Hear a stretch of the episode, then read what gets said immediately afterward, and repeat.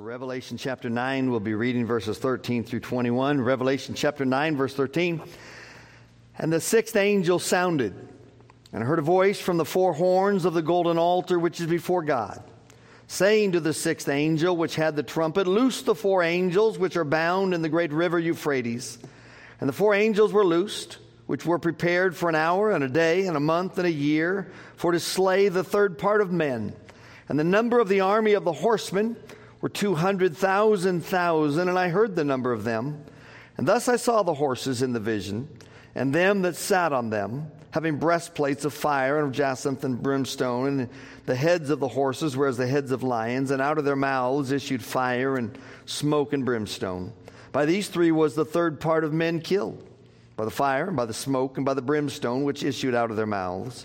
For their power is in their mouth and in their tails, for the tails were like unto serpents and had heads, and with them they do hurt. And the rest of the men which were not killed by these plagues yet repented not of the works of their hands, that they should not worship devils and idols of gold and silver and brass and stone and of wood, which neither can see nor hear nor walk.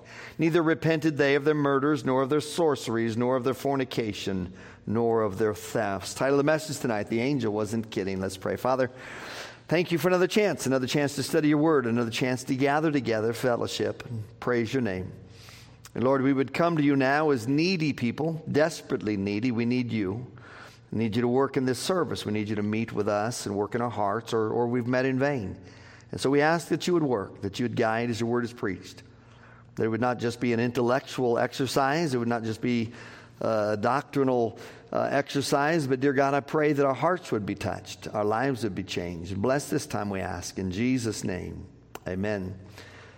We have now in our text the sixth trumpet judgment and the second of the three woes that the angel has warned the earth about.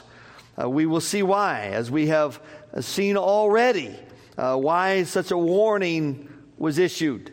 If things were bad before, and they were, under these last three trumpet judgments of woe, they're going to get a whole lot worse. Remember back in Revelation chapter 8, and I beheld and heard an angel flying through the midst of heaven, saying with a loud voice, Woe, woe, woe to the inhabitants of the earth. There's a warning. Woe to the inhabitants of the earth by reason of the other voices of the trumpet of the three angels which are yet to sound. Not only is there widespread destruction and misery, but once again there will be worldwide slaughter on the level of, of such has only been seen one time before on this scale. It's happened only one time previously. One third of the earth's population will be wiped out in the judgment. And we'll talk about that a little bit later on. Uh, during the opening of the fourth seal, there was a similar annihilation of people, if you will. Revelation chapter 6, verse 7 when he had opened the fourth seal, I heard the voice of the fourth beast say, Come and see. And I looked, and behold, a pale horse, and his name that sat on him was Death. And hell followed with him. And power was given unto them over the fourth part of the earth to kill with sword, and with hunger, and with death, and with the beasts of the earth. Just in these two judgments alone, and there's a lot of judgments throughout the book of Revelation, but just in these two judgments alone, one half of the earth's population will be killed. If you take away one fourth of something, and then you take away one third of what is left, then you only have a half that remains. If you have a dozen eggs, and you take away a fourth, then you take away three eggs. Now you have nine. Now you take away one third. Once again, you take away three. Now you have six. So you get half of what you started with. If all you're dealing with is eggs, no big deal. But uh, we're talking about the earth's population being, being just wiped out, uh, just, just driven way back, in addition to the other times of judgment and death and so on. Notice where the cry comes from for this great pouring out of judgment. And the sixth angel sounded, and I heard a voice from the four horns of the golden altar, which is before God. Now remember, there were two altars in the tabernacle. Moses said that the pattern for the earthly tabernacle was given him from heaven. Hebrews uh, chapter 8. Now, of the things which we have spoken, this is the sum. He's going to sum it up. We have such an high priest who is set on the right hand of the throne of the majesty in the heavens, is, and our high priest. If you're saved tonight, if you're a believer, you know Christ is your Savior. Jesus Christ is your high priest, a minister of the sanctuary and of the true tabernacle which the Lord pitched and not man. Remember, the tabernacle on earth is a model of the true tabernacle, the, the uh, original tabernacle, if you will, in heaven. For every high priest is ordained to offer gifts and sacrifices, whereof it is of necessity that this man have somewhat also to offer. They had to bring a sacrifice. He needs a sacrifice. For if he were on earth, he should not be a priest, seeing that there are priests that offer gifts according to the law, who serve unto the example and shadow of heavenly things. Uh, uh, what's here is just a type of the reality as Moses was admonished of God when he was about to make the tabernacle. For see, saith he, that thou make all things according to the pattern showed to thee in the mount. As Moses was given revelation of what that tabernacle looked like, he said, build it after the model that was showed you in the mount. Hebrews 9 22, almost all things are by the law, purged with blood. Without shedding of blood is no remission. Sins cannot be remitted without shedding of blood. It was therefore necessary that the patterns of things in the heavens should be purified with these, but the heavenly things themselves with better sacrifices than these. For Christ is not entered into the holy places made with hands, the tabernacle down here, which are the figures of the true, but into heaven itself, now to appear in the presence of God for us. So he's not going into the tabernacle made with hands on earth. He's going into the original uh, true tabernacle in heaven. So Moses copied the pattern that God had showed him. Uh, in Revelation, we catch glimpses of the heavenly original that was Moses' pattern. Now, there are two altars. Uh, one was the great altar, uh, the brazen altar, the altar of sacrifice. And that was located outside of the sanctuary itself in the court. Uh, the other altar was smaller. It was uh, completely covered, overlaid with gold, the golden altar, and it was located before the veil of the holy place. And the priest would go in there. And this was the altar of worship. This was the altar of prayer. This was the altar of mediation. And so, out, outside in the courtyard, you had the brazen altar, the altar of sacrifice, the slaying of the victim, the pouring out of blood. Uh, in the golden censer, fire was taken from the altar of sacrifice, the brazen altar, and carried to the golden altar, whose uh, incense was burned, offered up with prayers to God. That was part of their sacrificial system, that was part of their worship. Uh, blood was taken from the brazen altar of sacrifice on the Day of Atonement, and it was sprinkled on the four golden horns of the golden altar of prayer. Now, all of this showed that prayer and worship are based upon sacrifice, upon the shedding of blood, without which there is no remission of sins, and without which no man can come into the presence of God.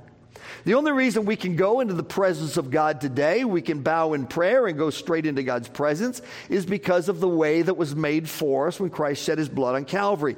The veil of the temple was rent in twain. Man could walk into the very presence of God, whereas before they walked in with fear and trembling. The Bible says we can go in boldly. Why? We're not going in on our own merit. We're not going in on some religious exercise we've done. We're going in on the merits of the Lord Jesus Christ. And so we can go in boldly. Now we have from that altar, that altar that stood for so long for mercy and forgiveness, we have from that same altar the awful cry to loose the four terrible angels. Now the blood cries out for justice and judgment and for retribution for sin. The same altar. How can that be?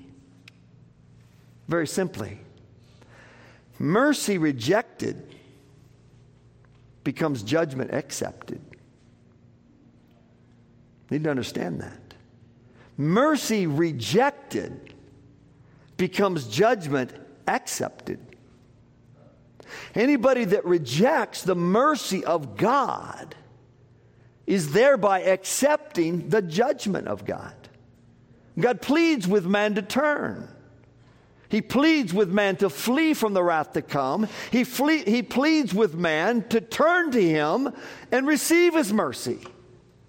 But if men will not do that, mercy rejected becomes judgment accepted. Eventually, God's grace can be spurned for only so long.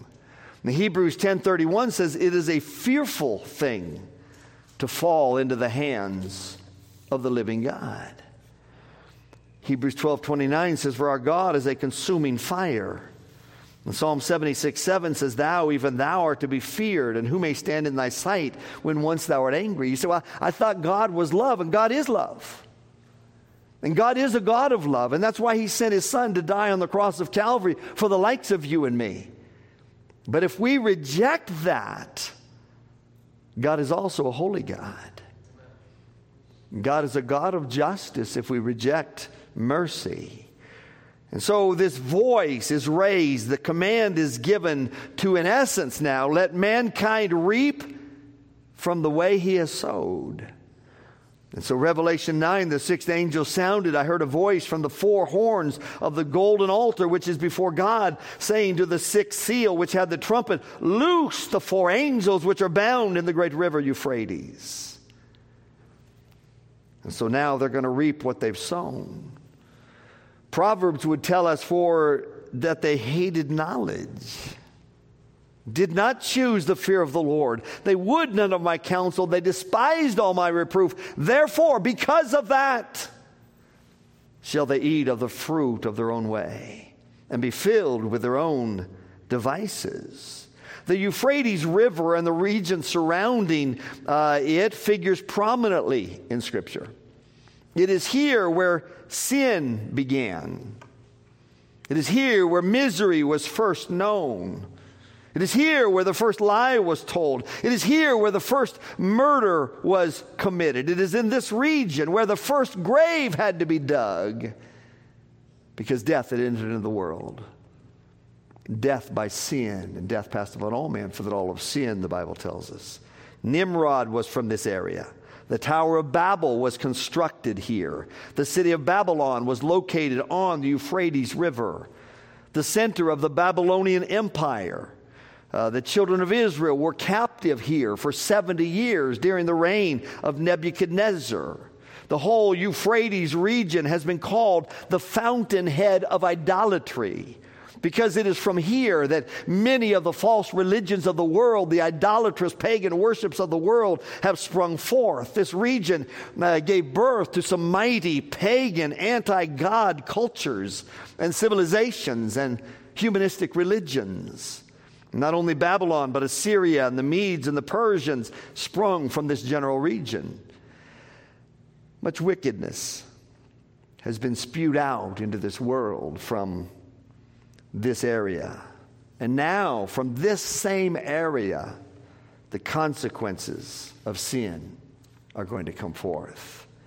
In chapter 9 and verse 15, and the four angels sound, were loosed, which were prepared for an hour and a day and a month and a year for to slay the third part of men. Notice God's timing, notice the preciseness of it. Now, how often when there is judgment forthcoming and it doesn't come forth immediately, man thinks he got away with his sin. 2 Peter chapter 3 verse 3 knowing this first that there shall come in the last days scoffers walking after their own lusts that's their motivation for their life. If they want to walk after their own lusts, they're going to scoff about a God of judgment. They're going to scoff about there being consequences, saying, Where is the promise of his coming? This God you say is coming back. For since the fathers fell asleep, since our ancestors have died, all things continue as they were from the beginning of the creation. For this they willingly are ignorant of. They're dumb on purpose, if some have said, that, that by the word of God the heavens were of old, and the earth standing out of the water and in the water, whereby the world that then was, being overflowed with water, perished in the day of God's judgment on the earth in the days of Noah. But the heavens and the earth, which are now by the same word, by the same word, the word that brought judgment can hold back judgment, are kept in store, reserved unto fire against the day of judgment and perdition of ungodly men. You remember after Noah, uh, his ark landed, he came out of the ark. God could have put a rainbow in the sky, and that was his promise. He would never again destroy the world by a flood. But one day he will destroy it by fire. He tells us that. Beloved, be not ignorant of this one thing that one day is with the Lord as a thousand years, a thousand years is one day. The Lord is not slack concerning his promise, as some men count slackness, but is long suffering to usward, not willing that any should perish but that all should come to repentance. And there again, you see the love and the mercy of God. He, he doesn't desire that anybody would perish, He's not willing that anybody would go to hell. His desire is that man would repent. That man would turn to him and be forgiven. He's, he doesn't want people uh, to die lost. Verse 10 But the day of the Lord will come as a thief in the night, in which the heavens shall pass away with a great noise, the elements shall melt with fervent heat, the earth also, and the works that are therein shall be burned up. But because God is long suffering, because judgment does not come immediately, there are those that think, hey, we're doing fine. That God doesn't care, we're doing fine. In fact, Ecclesiastes 8:11 says, because sentence against an evil work is not executed speedily, therefore the heart of the sons of men is fully set in them to do evil. They don't suffer the consequences right away. So they think, hey, we're doing okay. But God, in the book of Ezekiel, as he's talking about judgment coming forth, because uh, judgment was about to fall on the nation at that point because of their apostasy, because of their idolatry, because of their whoremongering. And so in Ezekiel 6:10, and they shall know that I am the Lord. He's talking about when judgment is going to fall. They shall know that I am the Lord, and that I have not said in vain that I would do this evil unto them. And evil in that context, in, in, association with God, does not mean sin. God cannot sin, the Bible tells us. It means judgment, judgment for sin. He's, I haven't said in vain I'm going to do this judgment. I, I'm not just talking. I'm not just saying things. I have not said it in vain if I say judgment's coming, then judgment's coming. And he would go on in the next chapter to say, Now will I shortly pour out my fury upon thee and accomplish mine anger upon thee, and I will judge thee according to thy ways. You brought it on yourself, and will recompense thee for all thine abominations, and mine eyes shall not spare. Neither will I have pity. I will recompense thee according to thy ways and thine abominations that are in the midst of thee, and ye shall know that I am the Lord that smiteth. So you've brought it on yourself. You've sinned away the day of grace. You've turned away from mercy. And so when judgment comes, then it's too late. If you don't repent before that, the blood shed that will take place worldwide this time in the time of tribulation is staggering. In one swift, vast judgment, one third of the world will be killed. Think of that for a minute. Population of La Vergne, I think somewhere around 45,000 people. Imagine 15,000 people dying just in this city. And that would have followed, with this judgment, would have followed a previous 15. It would be like if La Vergne was 60,000, 15,000 die, and then shortly thereafter another 15,000 die. Uh, and all of that's in addition to all of the others that we've mentioned that have been killed in, in lesser numbers throughout this period. Perhaps by this time, two thirds of the world, or maybe even more, are wiped out. You can imagine two out of every three family members, two out of every three coworkers, two out of every three friends, two out of every three neighbors uh, being killed, not just in one region, but worldwide. The death and the devastation are staggering.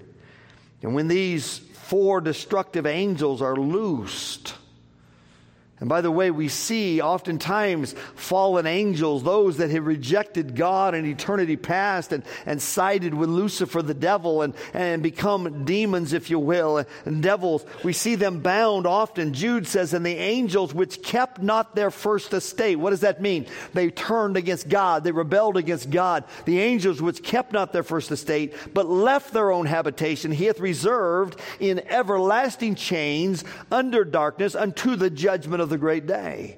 And even the fallen angels will one day be judged and judged eternally. 2 Peter 2 4 For if God spared not the angels that sinned, but cast them down to hell and delivered them into chains of darkness to be reserved unto judgment. The Lord knoweth how to deliver the godly out of temptations and to reserve the unjust unto the day of judgment to be punished.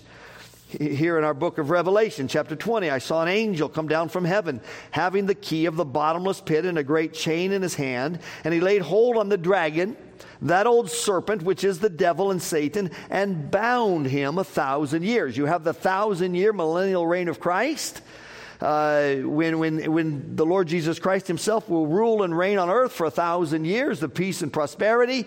And we can kind of fi- finally see how government's supposed to work when we have a, a righteous leader and then after that, we'll be just going on into the eternal state, heaven, uh, to be with him forever. But Satan is bound for a thousand years, just like the, many of the demons are bound. And, and so he's bound for a thousand years. And he lays hold on the dragon, cast him into the bottomless pit, shut him up, and set a seal upon him that he should deceive the nations no more till the thousand years should be fulfilled, and after that he must be loosed a little season. The devil who has deceived the nations over and over and over and over, deceived mankind and, and destroyed families and destroyed homes and destroyed lives and destroyed nations.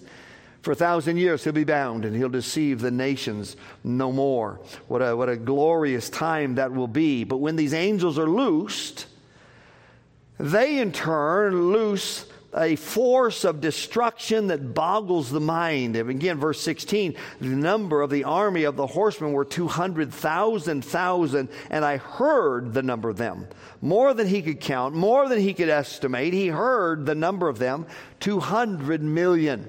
200 million warriors going forth, if you will. It has been estimated that if this army uh, were in uh, uh, procession, it would form an army a mile wide and 87 miles long.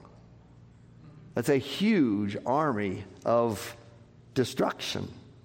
Verse 17, thus I saw the horses in the vision, and them that sat on them, having breastplates of fire and of jacinth and brimstone, and the heads of the horses were as the heads of lions, and out of their mouths issued fire and smoke and brimstone. So these demonic creatures, uh, by these three was the third part of men killed by the fire, by the smoke, by the brimstone which issued out of their mouths. For their power is in their mouth and in their tails, for their tails were like unto serpents and had heads, and with them uh, they do hurt. So these grotesque, uh, demonic creatures, uh, this, diabolical, this diabolical army that wages war on the whole world. Can you imagine the, the weeping and the anguish and the, and the misery that, that they will uh, leave in their wake?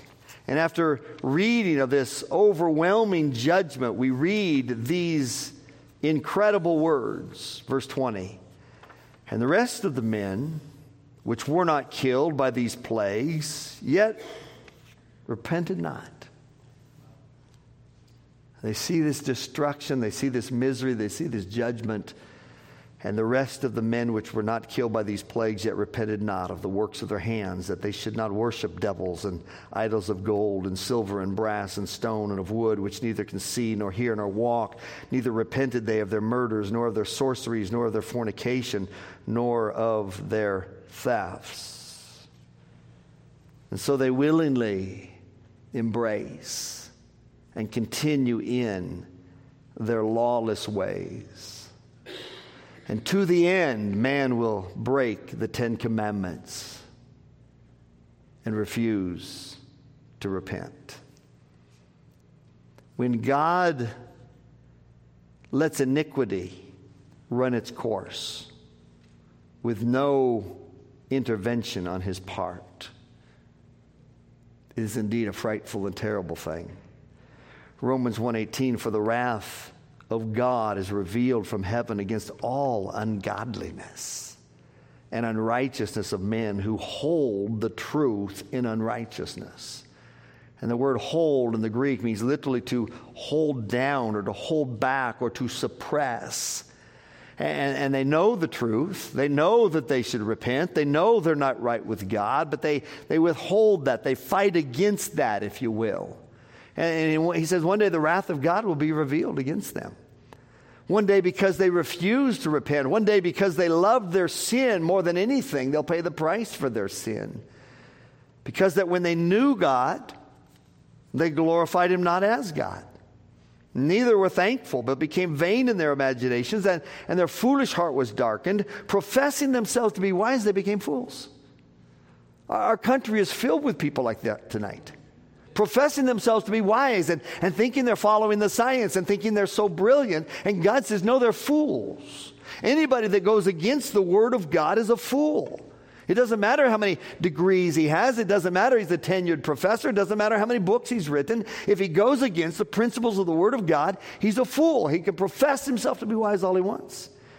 And they change the glory of the uncorruptible God into an image made like unto corruptible man and to birds and four footed beasts and creeping things. Wherefore, or because of all of that, God also gave them up to uncleanness. So God says, You want to go that way? Go ahead. I'm going to let you go. You insist on going that way? I will let you go that way. So God gave them up unto uncleanness through the lusts of their own hearts. And every once in a while, those that have even denied the very existence of God in a moment of, of, of honesty have said, uh, I remember one of the Huxleys, I think Julian Huxley or Aldous Huxley, I think it was, that said, we had motives for not wanting the world to have any meaning. We had motives for wanting to deny there's a God. We wanted to follow our own lusts. We want to do what we want to do without any consequences, without any guilt, without any shame. And so God gives him up to uncleanness through the lusts of their own heart, to dishonor their own bodies between themselves as they wallow in the depravity of their own perverted sexual lust, who change the truth of God into a lie. They Take the truth of God and, and pervert it, and turn it upside down. So they changed the truth of God into a lie, worshiped and served the creature more than the creator who is blessed forever. Amen. And of course, we see that on every hand. Man does that, he worships the creature. Whether it's worshiping a man, whether it's worshiping an animal, whether it's worshiping who knows what, anything and everything but God.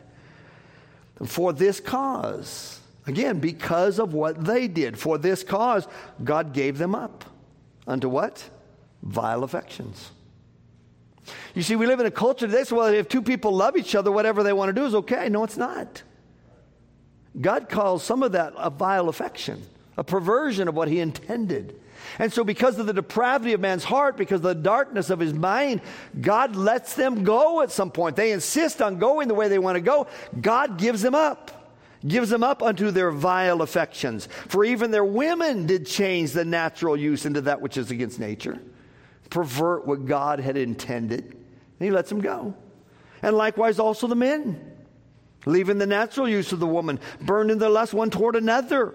Men with men, working that which is unseemly, that which is unspeakably wicked, and receiving in themselves that recompense of their error which was meet, which was, which was fitting.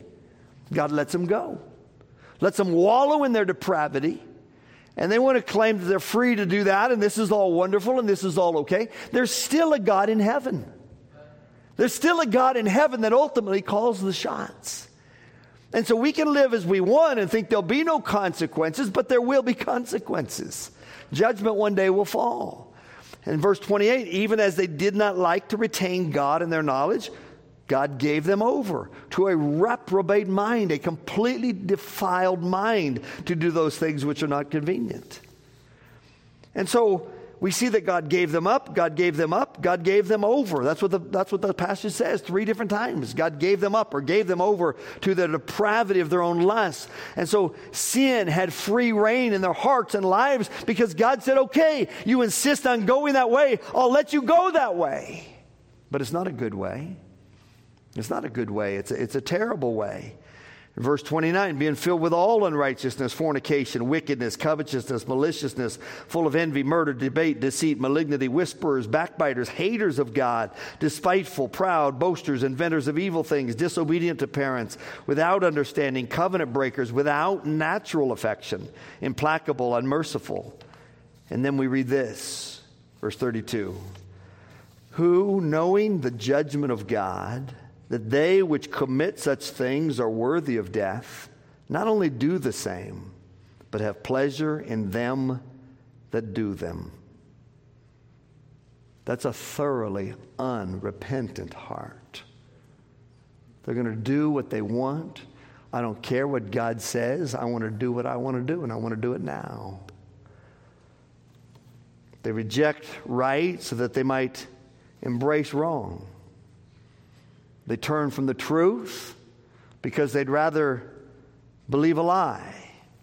They hate righteousness because they love unrighteousness. In 2 Thessalonians, in reference to the Antichrist, we read in 2 Thessalonians 2 9, even him whose coming is after the working of Satan with all power and signs and lying wonders, and with all deceivableness of unrighteousness in them that perish. The deceivableness of unrighteousness People think, well, I just, I, I, enjoy doing this. I like doing it. It's okay. I, I love this person or whatever it might be. However, they want to justify their sin. The deceivableness of unrighteousness. Look at the next phrase because they received not the love of the truth that they might be saved. They didn't want the truth, they wanted their sin. They wanted to wallow in their own depravity. They received not the love of the truth that they might be saved. And for this cause, because of that, because they rejected the truth, because they turned away from it, because they railed against it, they hated it. And for this cause, God shall send them strong delusion that they should believe a lie. And at that point, man's destiny is sealed. His fate is sealed that they all might be damned who believed not the truth, but had pleasure in unrighteousness.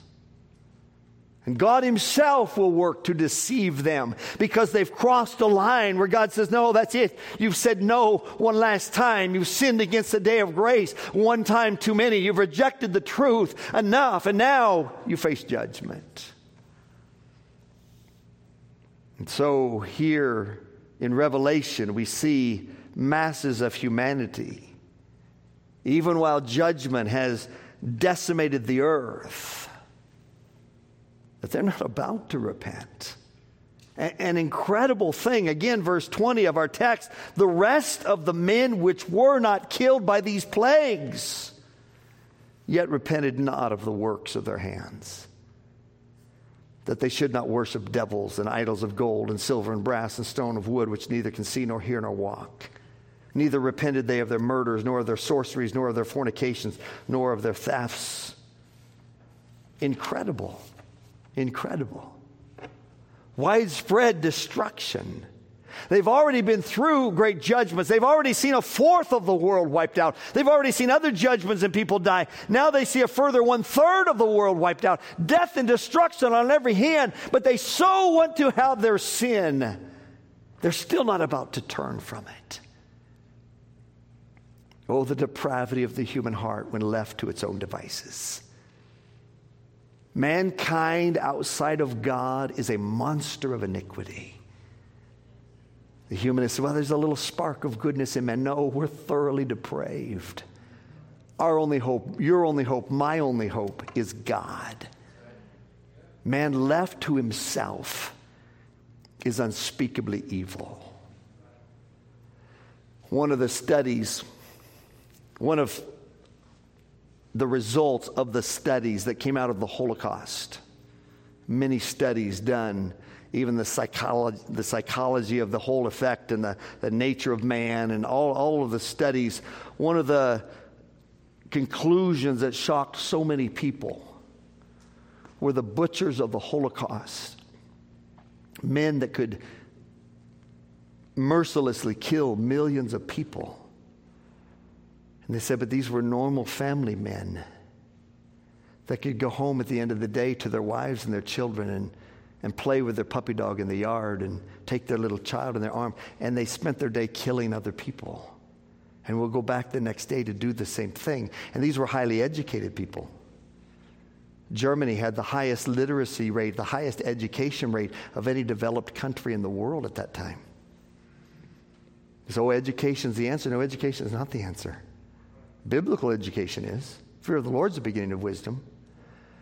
But they, but they were shocked that these, these weren't people that you would look and mark as well. These were psychopaths and these were, these were crazy people. And they said, no, these were otherwise in their lives. They, they live normal lives. They, they get upset if they see somebody uh, kick a dog, but they can kill humans all day long.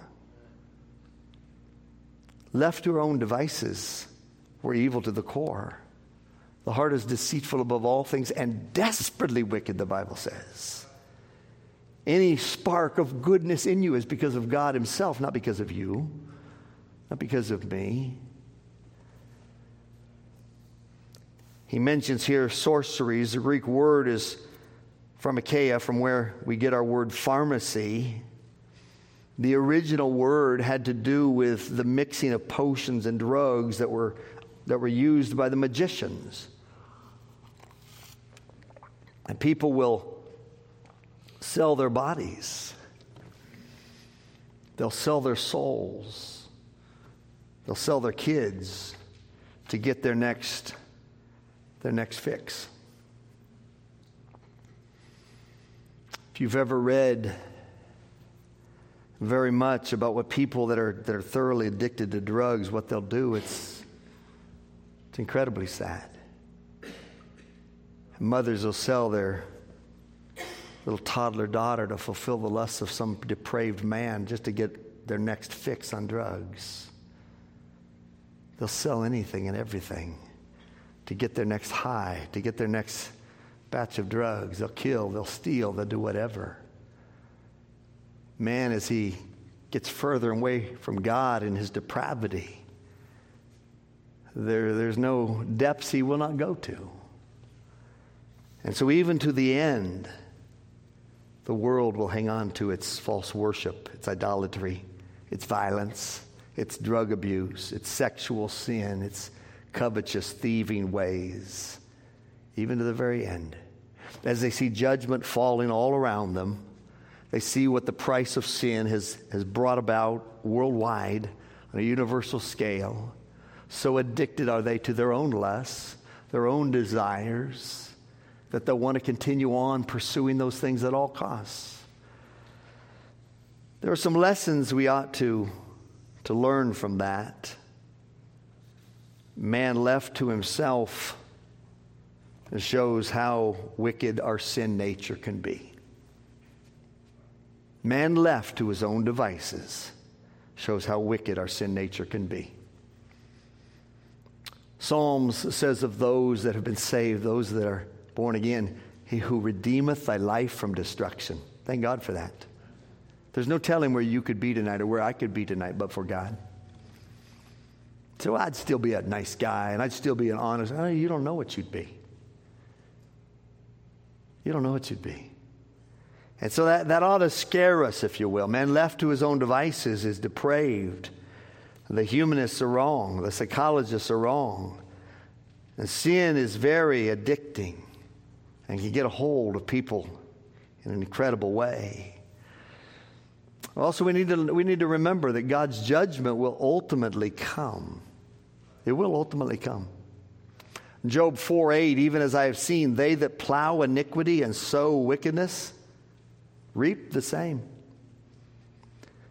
Galatians 6 7, be not deceived. God is not mocked. For whatsoever a man soweth, that shall he also reap.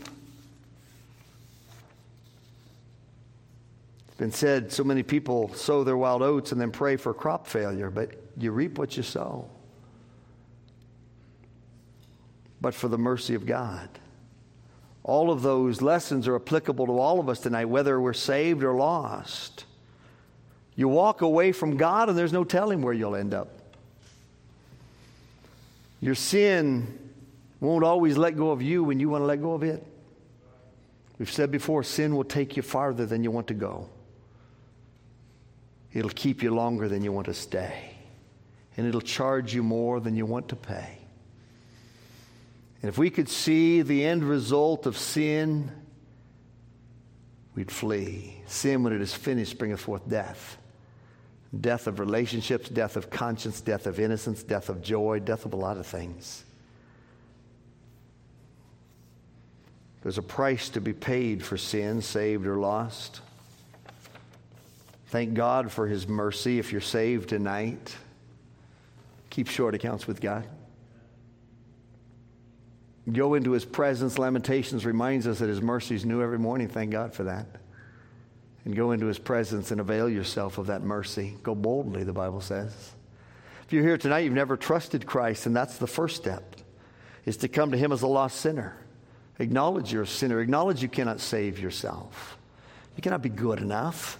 You cannot reform yourself. So, well, I'll, I'll, become religious. I'll be nice to people. I'll start being honest. I'll quit cussing. I'll quit lying. It's too late. You've already committed uh, heinous sins against Almighty God. You've already, you're a career lawbreaker. You stand before a, an earthly judge tonight and you're charged with murder. So, well, judge, I, I promise I'll never do it again. And I'll, uh, I'll help out at the rescue mission. Is he going to say, okay, yeah, go free then? No, you've already committed. If you've already committed murder, you're guilty of murder. The truth is, every one of us are guilty of being lawbreakers. We've broken the law of God.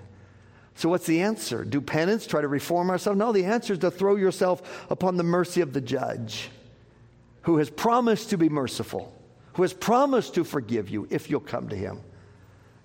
But that window of opportunity is only so long. If you wait, you put it off. Eventually, your heart grows hard. Eventually, it becomes harder and harder to repent. And one day you die and you stand before God. Every one of us will stand before God. Every one of us. You will face God one day. You'll face Him as your judge or you'll face Him as your Savior, but you will face Him. The good news is you get to choose which way you want to face Him, but you have to choose it now in this life. If you'll repent of your sin, if you'll believe in Him, you'll take Him as your Savior. One day, yeah, you'll face him, but you'll face him as your Savior. You say, well, you know, I'm, I'm, enjoying what I'm doing right now, and I don't want to give up this relationship that I'm in, or I don't want to change this, and you want to hang on to your sin, and you die in that condition, you'll face God as well, but you'll face Him as your judge. When the Bible says it is a fearful thing to fall into the hands of the living God, it's referring to the person that dies without Christ and stands before Him. We see in this passage in Revelation just a taste of what happens when judgment falls, just a foreshadowing of eternal destruction and devastation. But it behooves you tonight, if you're not saved, get saved. If you are saved, don't play games with sin.